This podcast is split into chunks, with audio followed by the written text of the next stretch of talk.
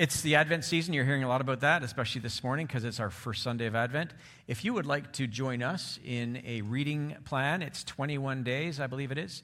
And uh, you can just literally um, get your phone out and you can take yourself right to that reading plan and join. And it's a great thing to do as a community. We're all reading together, and you can chime in and share comments along the way, and it's a good thing to do. We really take it seriously about inviting people to uh, keep their nose in the good book, is what we have said.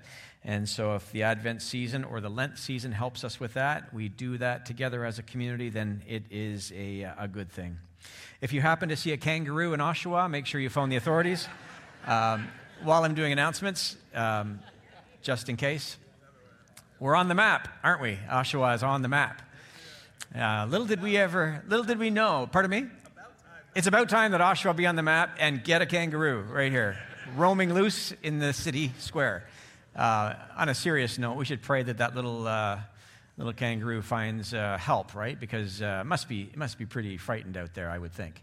I don't know what it's like to be a kangaroo wandering around the streets of Oshawa, but I'm sure it's, I'm sure it's no fun. But anyway, Keep an eye on your dogs too, uh, just to make sure. I'm sure they're cute, but I think they can uh, deal a fierce blow, apparently. So, um, anyway, today we're starting a new series of scripture talks. Um, it's um, character adventures. I borrowed Pastor Al's witty way of uh, describing Advent from our um, from our uh, lift night on Sunday night, but character adventures. We're going to talk about some character themes that show up in the Christmas narrative. And we're going to talk about how the four part movement of Advent is a remedy for each of the uh, character conversations we'll have together. And uh, so for today, we're going to talk about Herod's hate. And uh, very timely, actually. We're living in a. Um, like a hate saturated world at this time in history for all sorts of reasons that we don't have time to explore today. There is a lot of hatred on the horizon, and it's been in play politically and socially, and um, there are, there are a lot of dynamics that cause our world to be very polarized, and hate, uh, which is an unfortunate experience, is far too common. And um, so we're going to explore today um, this idea of what it means for us to um, fight the hatred in our own heart. Uh, when we talk about hate, it's easy for us to just sort of talk about those people who do all that hating. And I think uh, the way of wisdom is for us to step back, slow down, and take a good, responsible look inside about the ways that hate might be alive and well in our own hearts. And uh, sometimes, as sophisticated 21st century Western adults, we might have creative ways of hiding or um, kind of uh, not necessarily fully disclosing the hate in our hearts, but we, we have it lurking there as well. Hate is a human problem. And people of faith are humans. And we may justify our strong feelings about something, and at the same time, we might be overstepping a boundary marker that God has established for us. And so, um, hatred hurts people, and it hates the one doing the hating as well. It, it hurts us all. We, we all lose in the end when we allow hatred to find a home in our own hearts. And um, Hate is a, uh, an interesting conversation because there is an aspect to hate that is, um, Scripture uh, affirms a certain kind of hate, and then it also invites us to banish it in another way. And so, what we're going to focus on today is more of the destructive experience of hatred and, and how it can hurt, uh, hurt ourselves and hurt other people.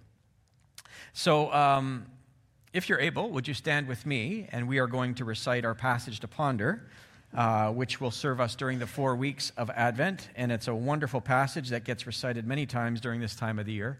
But John chapter 1, first five verses, and then verse 14. So if you would recite this aloud so that uh, your neighbor can hear you. Here we go. In the beginning was the Word, and the Word was with God, and the Word was God. He was with God in the beginning, and through him all things were made. Without him, nothing was made that has been made. In him was life, and that life was the light of all mankind. The light shines in the darkness, and the darkness has not overcome it. The Word became flesh and made his dwelling among us. We have seen his glory, the glory of the one and only Son, who came from the Father, full of grace and truth. the word of the Lord for us this morning. You may be seated. If you're new to the Bible or new to faith, new to church, uh, this passage is a powerful one where John, who is a friend of Jesus, um, he writes about um, the incarnation and how in the beginning was the Word, right? And the Word was with God, the Word was God. And then in verse 14, the Word became flesh and made his dwelling among us. If the church is anything, it's a community of people that meet and do life together around that very important proposition that Jesus the Christ, the God man, has come to be the Savior of the world. If you've seen Jesus, you've seen the Father. The one true God reveals himself to us in Christ. That is central to what we believe to be true. And, and so at Christmas, the reason why we celebrate this season is because we believe, and there's really good social science around this, it's good for us, um, rhythm and uh, practices that are built into the uh, experience of our lives that become repeated. Uh, and meaningful repetition is really good for us. And so we have, as a culture, blocked December December 25th as Christmas Day, but we all know in this space today that uh, there isn't one day that we all know that Jesus was born, but it's an important rhythm in our lives where we uh, choose to remember, right? Just like Thanksgiving, it's important to put a date on the calendar so that we can put an exclamation mark behind a very important practice. Well, if the church ever lose, loses sight of the incarnation, it loses sight of what is central. And so that's why this time of the year in December is very important for us to remember and put an exclamation mark around a very important proposition that Jesus, the God man, uh, the Word became flesh and dwelt among us. So today, again, we're starting this series, and uh, we're going to focus on um, the remedy for hate, which happens to be love. But as I've already mentioned, hate is a, a human a human problem. And there are two sides to it. Um, we can hate what is evil, and that's a good thing. Um, or we can hate as an end in itself as like a defense mechanism because there's either a values collision or there's some sort of um, disdain or hurt, uh, some sort of wound that's in our own hearts or some sort of perceived threat about what might be coming next. And then we begin to turn our emotional attention towards something, but it's not a good practice, it's a destructive practice. And unfortunately, in our world, whether it's um, a slightly different skin tone, or whether it is a political ideology, or whether it is a sexual orientation, uh, there can be a hatred toward people that is incredibly destructive. We hear in different parts of the world, in fact, somebody sent me something earlier today about uh, a part of our world where people are literally persecuted and imprisoned and sometimes lose their lives if they have a sexual orientation that's um, in the LGBTQ plus community. Um, you imagine living in that kind of a world where people would be killed for that. Uh, there's a hatred that gets adopted by governments, political systems. And um, so, for for us as the Christian community? What does it mean for us to be people who banish and push back against destructive hate? Not that we um, are hating evil, but that we're actually hating in a way that is evil. And that's problematic. And so that's what I want us to talk about this morning. And um, just in case we wonder if this was the way the early church functioned, John, who was a good friend of Jesus, he wrote, and he said these words because hate was alive and well in the first century church. He said, Whoever claims to love God yet hates his brother is a liar. There's no qualifier there. He just says there's no place for hating a brother or a sister in the kingdom of God. And I remember speaking with a young adult once who had been through some tremendous pain at the hands of those who identified as Christians. And she said to me, um, there's, there's no hate like a Christian's love. That was the first time I ever heard that. And I thought, how sad for this young adult to articulate it so clearly and so personally from a place of wound. There's no hate like a Christian's love. Isn't that something that those of us who identify with Jesus today should try to push against and banish? You see, this is the, the difference, if I could bring a picture to you of what we want to try to um, avoid and walk the line of. I think it's important that we hate sin. First of all, sin in us. and sin that's destroying the world. And so, for example, there could be all sorts of sins that come to mind that really strike a chord in our hearts, that evoke a strong emotion, that might even lead us towards hating that practice. Um, there can be some health around it as long as it doesn't become so enmeshed in the human person who's doing the sinning that we hate the person. Right? This is why Christians who bomb abortion clinics don't represent Jesus well, right? or who hold up signs that say God hates a certain community of people. Do you see how problematic that is? So, this is where I hope there is a greater level of emotional and spiritual maturity that's coming into the kingdom of God, where we actually become more spirit led so we can be more emotionally regulated, and so that we can hold some value and some strong conviction without being destructive about it. With the help of the Holy Spirit, we can do that, can't we? If you gather for worship with us today and you expect me to give you a five point, here's how this all happens, I can describe it, the edges of it, and I can kind of hopefully explore scripture with you and say, here's some thoughts for us to apply into our lives. But this is something that really requires the nuance of the Holy Spirit. And so when we say, Holy Spirit, come, we invite him to come and give us the capacity to do the things that we cannot do on our own. Hold a strong conviction and value around something that we believe is destructive for the world without sharing and participating in the destruction by bearing the hate of the world personally so it infects us as well. And so, Lord Jesus, please help us with this. There's no hate like a Christian's love. Lord, have mercy on us. All right, I've got three thoughts for us this morning. And the first one is this let's just talk about explaining um, hate and the experience of it. So, in Hebrew, again, I'm not a Hebrew scholar, but I get to spend time with people, as you do too, if we do the research, with people who are smarter than us. Uh, literally in Hebrew, the word hate can mean this strong aversion or hostility towards someone or something. Strong aversion or hostility. So it can be direct or indirect. It can take the form of action toward a person or inaction that leaves the person outside the circle. So if it's water cooler conversation at the workplace, it can be talking literally against someone or talking to that person in a way that's very harmful and destructive. We've heard all the racial tones that can be said against certain communities, and it can move all over the place within racial dynamics. Um, or it can be just leaving them out of the water cooler conversation. And it can take the form of hate. Now, I guess I need to say this as well those of us in the Christian community can be on the receiving end of hate. Maybe you've experienced that, where people in our relational circle who don't understand our devotion to Jesus, they look at us. Hopefully, we haven't behaved in a way that's been well deserving of that kind of treatment. But you can live well, follow Jesus closely, and be on the receiving end of hatred because people just don't like the spirit that's at work in us and the narrow way of the gospel that we've chosen to align our lives and order our lives around. And so hate can move toward us. And then how we respond to that hate really, really matters a lot. We never return in kind. That's not who we are. When we receive hatred, we respond with love and kindness. We don't say, oh, yeah, well, you know what I think of you. That's not who we are as Jesus following people we never, ever return in kind. And so it's strong aversion of or hostility towards someone or something. And, and hate can come with really, really strong emotions that lead us toward either excluding someone or some various form of self justified or actions taken against someone. Uh, maybe you saw the news recently. It's troubling to me. You don't have to, it seems like it's on a daily experience.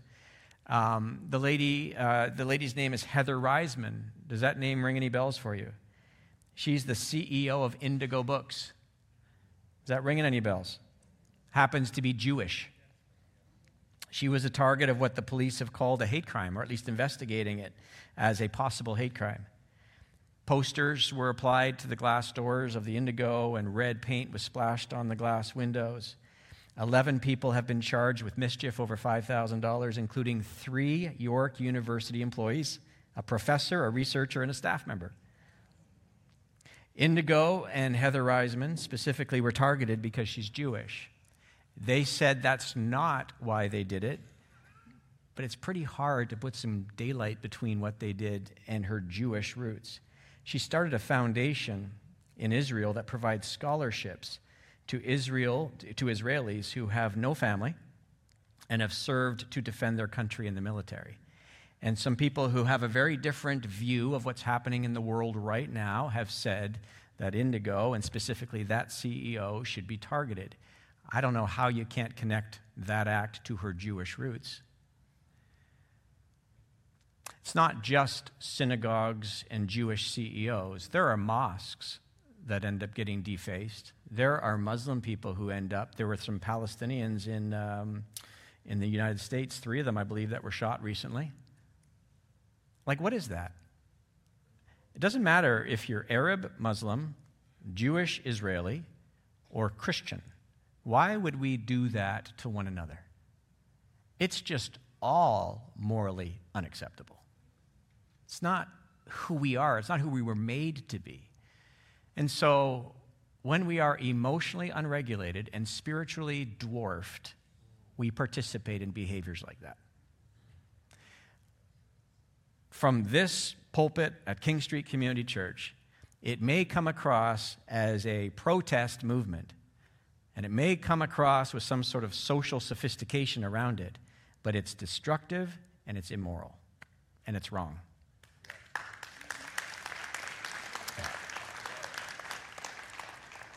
So, hate is, we've probably experienced it, and maybe unfortunately it's been alive and well in our own hearts and, and been expressed in our own experience of life.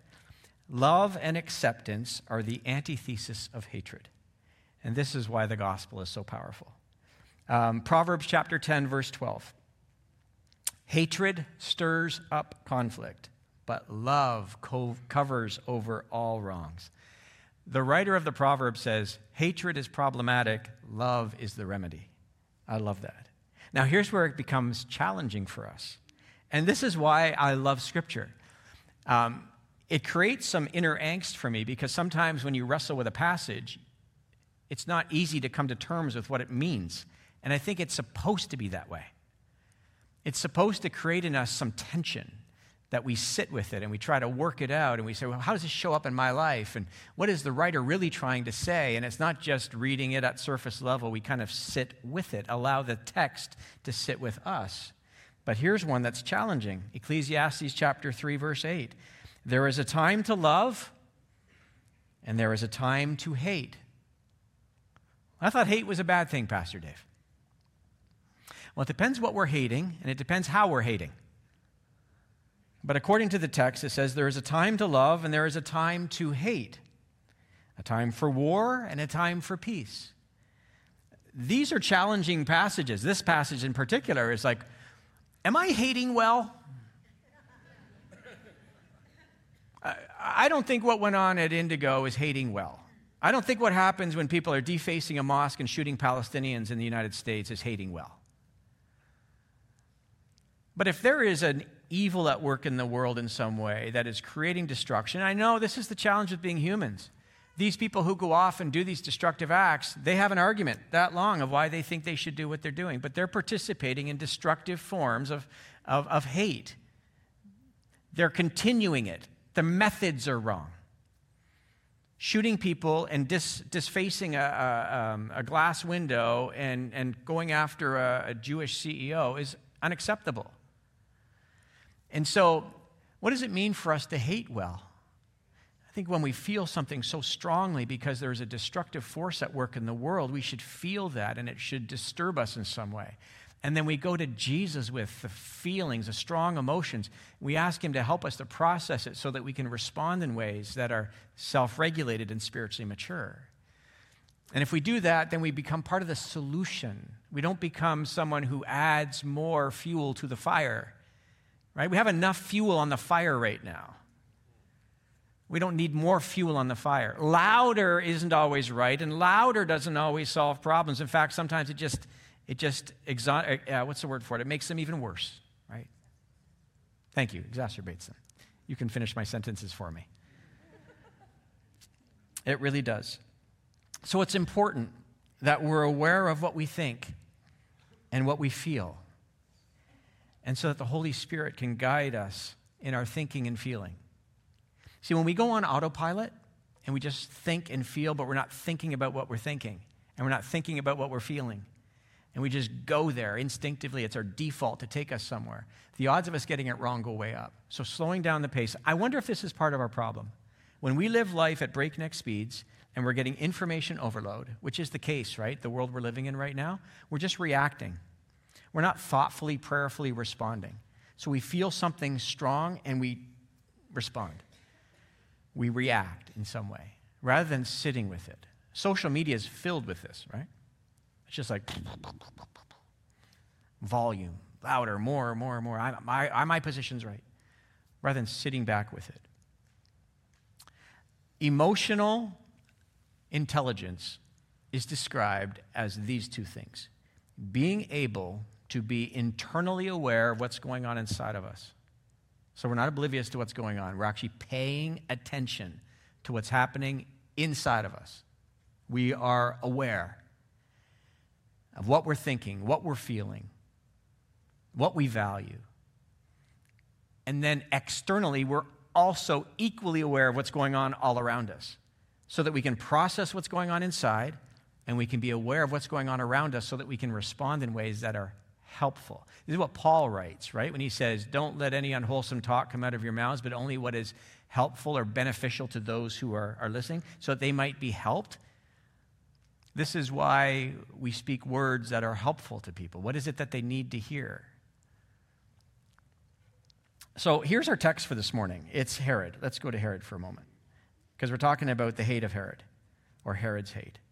Uh, Matthew chapter 2. After Jesus was born in Bethlehem, in Judea, during the time of King Herod, Magi from the east came to Jerusalem and asked, Where is the one who has, who has been born king of the Jews? We saw his star when it rose and have come to worship him. This was sincerity. When King Herod heard this, he was disturbed. He was a little concerned that there might be a new king on the horizon. And all Jerusalem with him were like, What is this? Is there a new king? When he had called together all the people's chief priests and teachers of the law, he asked them where the Messiah was to be born. In Bethlehem, in Judea, they replied. For this is what the prophet has written.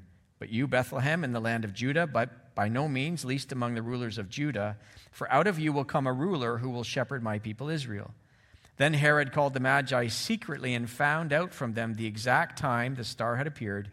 He sent them to Bethlehem and said, Go and search carefully for the child. As soon as you find him, report to me so that I too may go and worship him. A little, little bit of deception going on there. I'm interested, he says, right? Sophisticated, first century. He knows enough how to say the right things to get the right result. We go down to verse 16. When Herod realized he had been outwitted by the Magi, he was furious. By the way, this isn't on the screen. And he gave the orders to kill all the boys in Bethlehem and its vicinity who were two years old and under, in accordance with what he had learned from the Magi. So Herod gets outwitted. He's on a mission not to worship, but to destroy. He's threatened by the supposed power of this new king who may come on the horizon. So here are four quick thoughts around hate from this passage that helps us think about uh, the hate that might be at work in our own lives. Hate thrives on perceived threat and insecurity.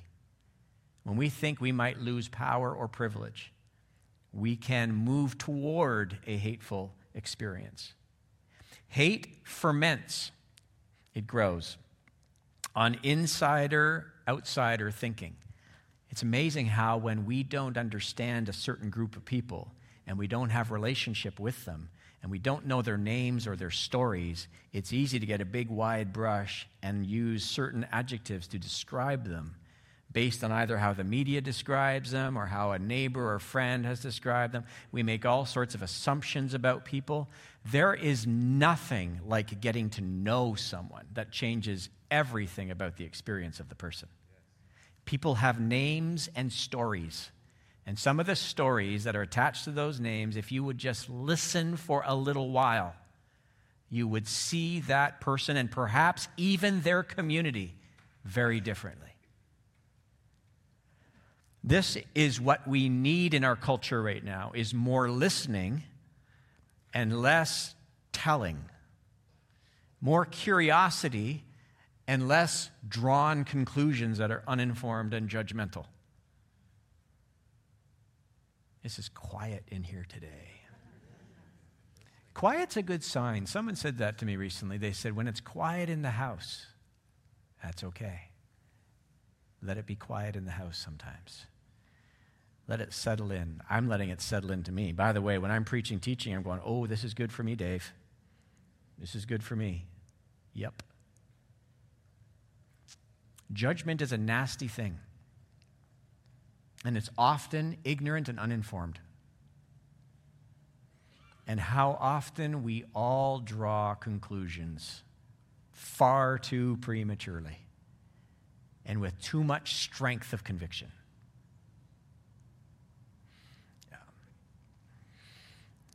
Insider, outsider, thinking.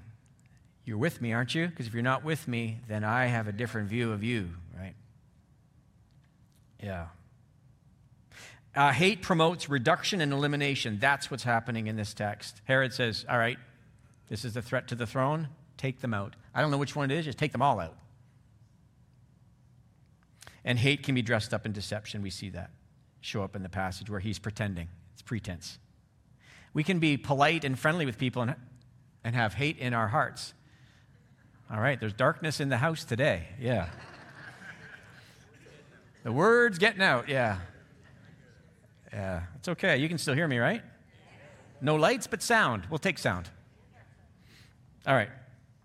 Uh, number two, hurt. This is the human side of things, okay? When we struggle with hatred in our own hearts, let there be light, and there was some. Now there's all. Um, this is the human side of the experience. Um, and, and I even, this is important for us because when we see people who are bent on hate and destruction, there's something about us that just we don't like that. And, and we want that to change. We want to push back. We know it's not good. It's not god approved. And so we just something comes up for us right? If we're lining ourselves with goodness and beauty and all the things the ways of god something inside of us gets kind of agitated by it and we want to we want to see change. But this next point that we need to talk about helps us live in a realm of compassion People are the way they are for good reasons.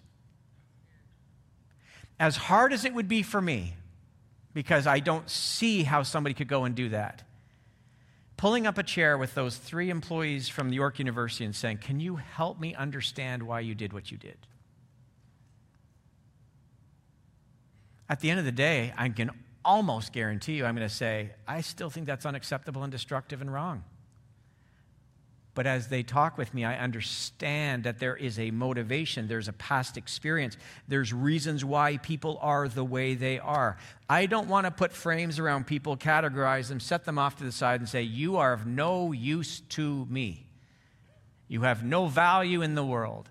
These are people who've gone down a certain path, and I would consider it, from what I can see, a destructive path. But they went down there for some reason. And this might help us. This next hurt, disappointment, jealousy, and anger can contribute to destructive hate. So humans are complicated. Thoughts, emotions, behaviors, they're all interconnected. They come from core beliefs or values that we hold. And when we live an unexamined life and we fail to pay attention to what's happening within us and around us, we fail to flourish personally. And then this emotional, um, intelligence that is largely dwarfed and spiritual immaturity becomes characteristic of who we are. And so, hurt, disappointment, jealousy, anger, these emotions prompt a response in us. And it's not always a good, healthy response when we don't sit back, self regulate, talk with God about it, and then we just act. This is, this is the problem. So, um, Saul in the Older Testament, we're outside the Christmas narrative now, but it's important that we go to two Older Testament narratives pretty quickly. But Saul was the first king of Israel. He had large stature, but something had gone wrong inside. And Saul had an insecurity around him like Herod had. Sometimes leaders can be insecure. He loved his positional power. And David takes down Goliath, right? He's a hero. And he's a hero in the eyes of the women of Israel, the young ladies. And so when they returned, the text tells us in 1 Samuel chapter 18 verse 6, when the men were returning home after David had killed the Philistine, the women came out from all the towns of Israel to meet King Saul with singing and dancing, with joyful songs and with timbrels and lyres. And as they danced, they sang this beautiful song Saul has slain his thousands. Sounds pretty good, doesn't it? And David his tens of thousands. Ooh. Oh. Pastor Dave, that's a good sermon, but Pastor Al last week, man, he knocked it out of the park. And I'm like, oh, that feels so good. Uh, thank you for encouraging me and Al. right? Saul, you're a great leader. But David is a great leader. What does that do to Saul? Saul was very angry. He's not emotionally regulated right now, is he? Spiritually immature. This refrain displeased him greatly, as the text says. They have credited David with tens of thousands, he thought. Right? Thoughts, feelings, here come the actions but me with only thousands. What more can he get but the kingdom? And from that time on, Saul kept a close eye, and in Hebrew it could be translated watch with jealousy. He watched with jealousy David. And we read the rest of the story. Saul was full of hatred, and it was motivated by some hurt, some jealousy, some anger, and he went to work on trying to eliminate David. There were deception. There's deception as part of this experience, but it shows up. It's a power. When you think about it, there is not much new. Well, doesn't the writer of Ecclesiastes say that? There's nothing new under the sun. What has been will be again. These human emotions that we all experience are very, very predictable. And if we can live self aware, emotionally intelligent, and spiritually mature lives, we will be out in front of some of these things and be able to respond in a way that doesn't injure, but actually helps. It might hurt, but doesn't have to translate into more hurt onto other people. Um, so the disdain and hatred that Saul began to experience toward David was palpable, and it resulted in the effort to eliminate him.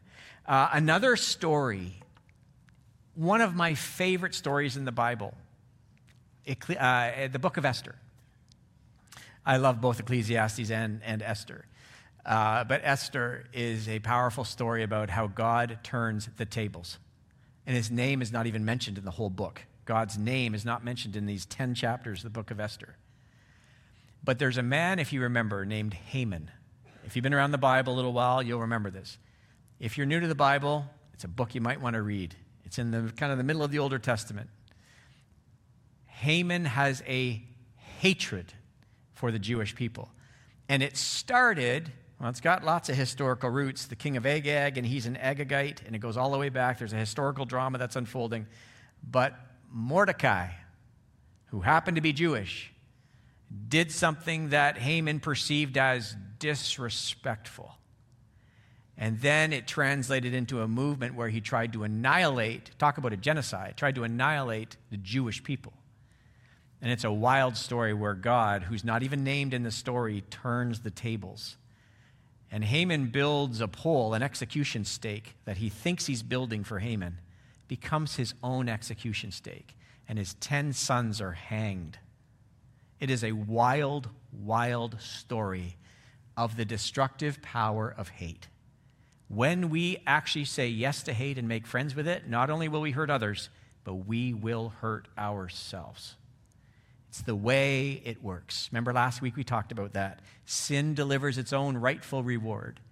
It just happens. It's the laws of the universe, it's the way it works in life.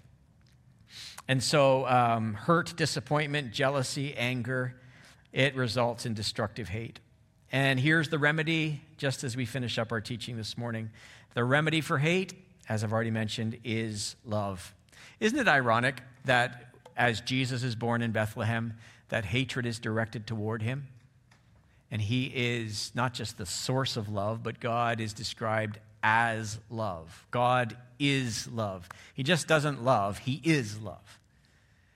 And the source of love, love itself, is targeted by hate to try to eliminate and remove. And it's a really, really ironic experience, the way the human family. He came to that which was his own, and his own didn't receive him. In fact, there was parts of his own that wanted to eliminate him. Uh, don't, don't discount, by the way, the power of the spiritual dimension around hate whether it's um, Pharaoh trying to rub out um, young male Hebrew babies, or whether it be Herod or whether it be Haman. Hate is dark, it's human, and it's supercharged by the dark dimension of reality. And uh, I, I said this before too that, that there can be a spirit of, right? John tells us this, I'm not making it up a spirit of antichrist that's in the world. A spirit of antichrist actually hates everything, is against everything that Jesus is against. And so, if God is love, wouldn't it make sense then that hate would just be fueled by a dark force in the world? Again, I'm talking about the destructive side of hate. So, let's not be oblivious. Paul says we don't wrestle against flesh and blood or against people, right? But rather against powers and unseen forces and realms that we don't measure with our five senses.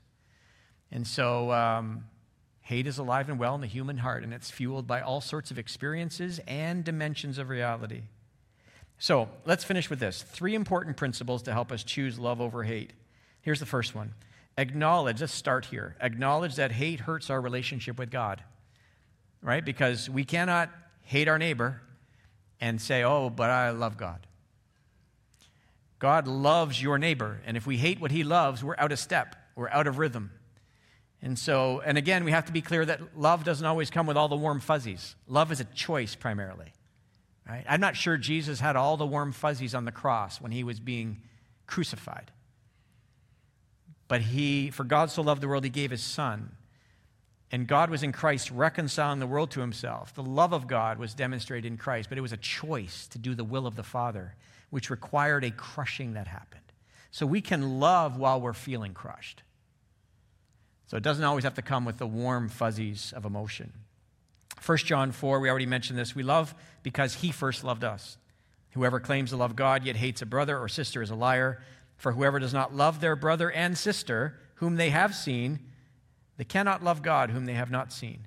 And he has given us this command anyone who loves God must also love their brother and sister, which means that we will do our best to give what is best for the beloved, for the object of our love. That's what it means to love. So acknowledge that hate hurts our relationship with God. Secondly, pray the Our Father regularly. Uh, some call it the Lord's Prayer because this is how you should pray, Jesus said. And listen to the plurality within the prayer. This then is how you should pray Our Father in heaven, hallowed be your name. Your kingdom come, your will be done on earth as it is in heaven. Now here comes all the plurality. Give us today. Who's us? All of us. Give us today our daily bread. And forgive us our debts as we also have forgiven our debtors and lead us not into temptation, but deliver us all from the evil one. When we pray the Our Father, we are actually including the human family in our prayers. I really do believe Jesus was speaking to the people who were crucifying him that day when he said, Father, forgive them. They don't know what they're doing. And I also believe that we were all included in that prayer Father, forgive them. How many times has Jesus offered forgiveness? I haven't known what I was doing. I thought I knew what I was doing. I thought I was doing the right thing. I was doing the wrong thing. So, the Our Father is a great way of saying that person is not a monster, that person is not subhuman. The derogatory terms don't come off the lips of a Jesus following person. We just declare the humanity of every person and the deep conferred value of God over every human. And we just say they might have lost their way, but they're a human by, for whom Christ died. And we just keep doing it over and over and over and over again. And then the last one is this we follow Jesus' example. Seek to understand by remaining curious and compassionate. Jesus, Matthew chapter 9, when he saw the crowds, he had compassion on them because they were harassed and helpless, like sheep without a shepherd. He saw them and he understood. Uh, the etymology of the word compassion is very, very helpful for us. It actually comes from a Latin word where the first part is compati, where we get the word com, which means together, and pati means to suffer. And so compassion is to suffer together.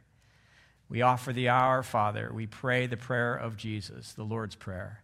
And we recognize, like Jesus did, that we can seek to understand, not just to be understood. And then we can move with compassion toward people, recognizing that every person has a back story. And if we were to have known it and perhaps lived it, we might be very much like them. So, but for the grace of God, there goes I. But for the grace of God. Pia said this yesterday. We were chatting about, I don't remember the context entirely, but it was like, wow, we got to be born in this country. We had Christian parents. We were raised in the ways of the Lord through the life of the community of the church.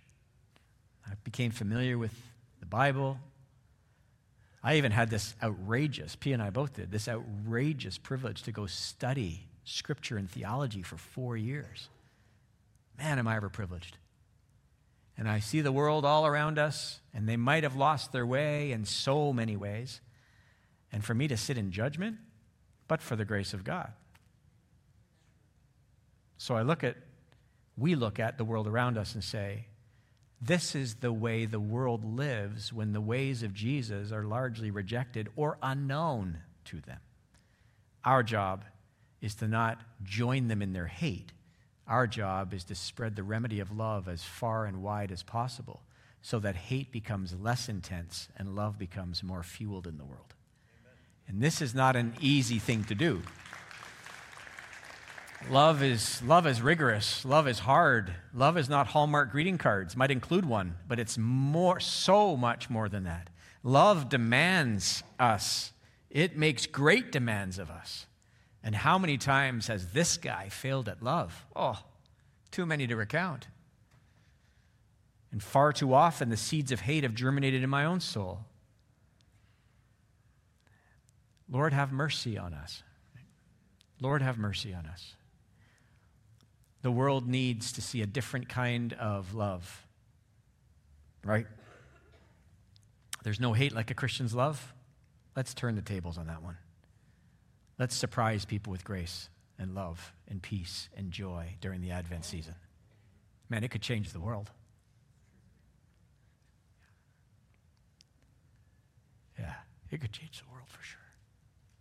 Jesus, thank you today that you're with us always. Thank you for your peace, your joy, the hope that comes in the gospel, and the love that is not just in you, but whom you are. You are love. God, many of us in this room have tasted your love, and it's changed every part of us. Thank you. And Lord, we have to be honest today with you that sometimes we are so far away from embodying your love in the way that it's supposed to be embodied in the world. And that's not to shame ourselves, it's just the truth.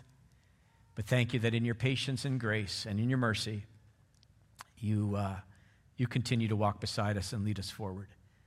So, Lord, in this room today, uh, we all have tasted, I'm assuming we have tasted, been on the receiving end of the hate of others for all sorts of reasons, maybe even because of our faith. Pray, Lord, that you would help us to recognize that this is the native tongue of the world that has lost its way. But Lord, you're teaching us a new language that comes with a whole new learned vocabulary. Would you school us, God? Tutor us in your ways so that we speak with great fluency your kind of love. Lord, may we articulate it all over the place. And um, help us to receive it first. And for the one who's here today who just struggles to receive that they are lovable, may the love of God come to them. May it just come like a tsunami and wash over them. And uh, may they just be infected in such a great way that it overflows and leaks out and your love is experienced through them uh, in lots of ways. And uh, we pray this in the awesome name of God, who is forever Father, Son, and Holy Spirit. Amen. Amen. Amen.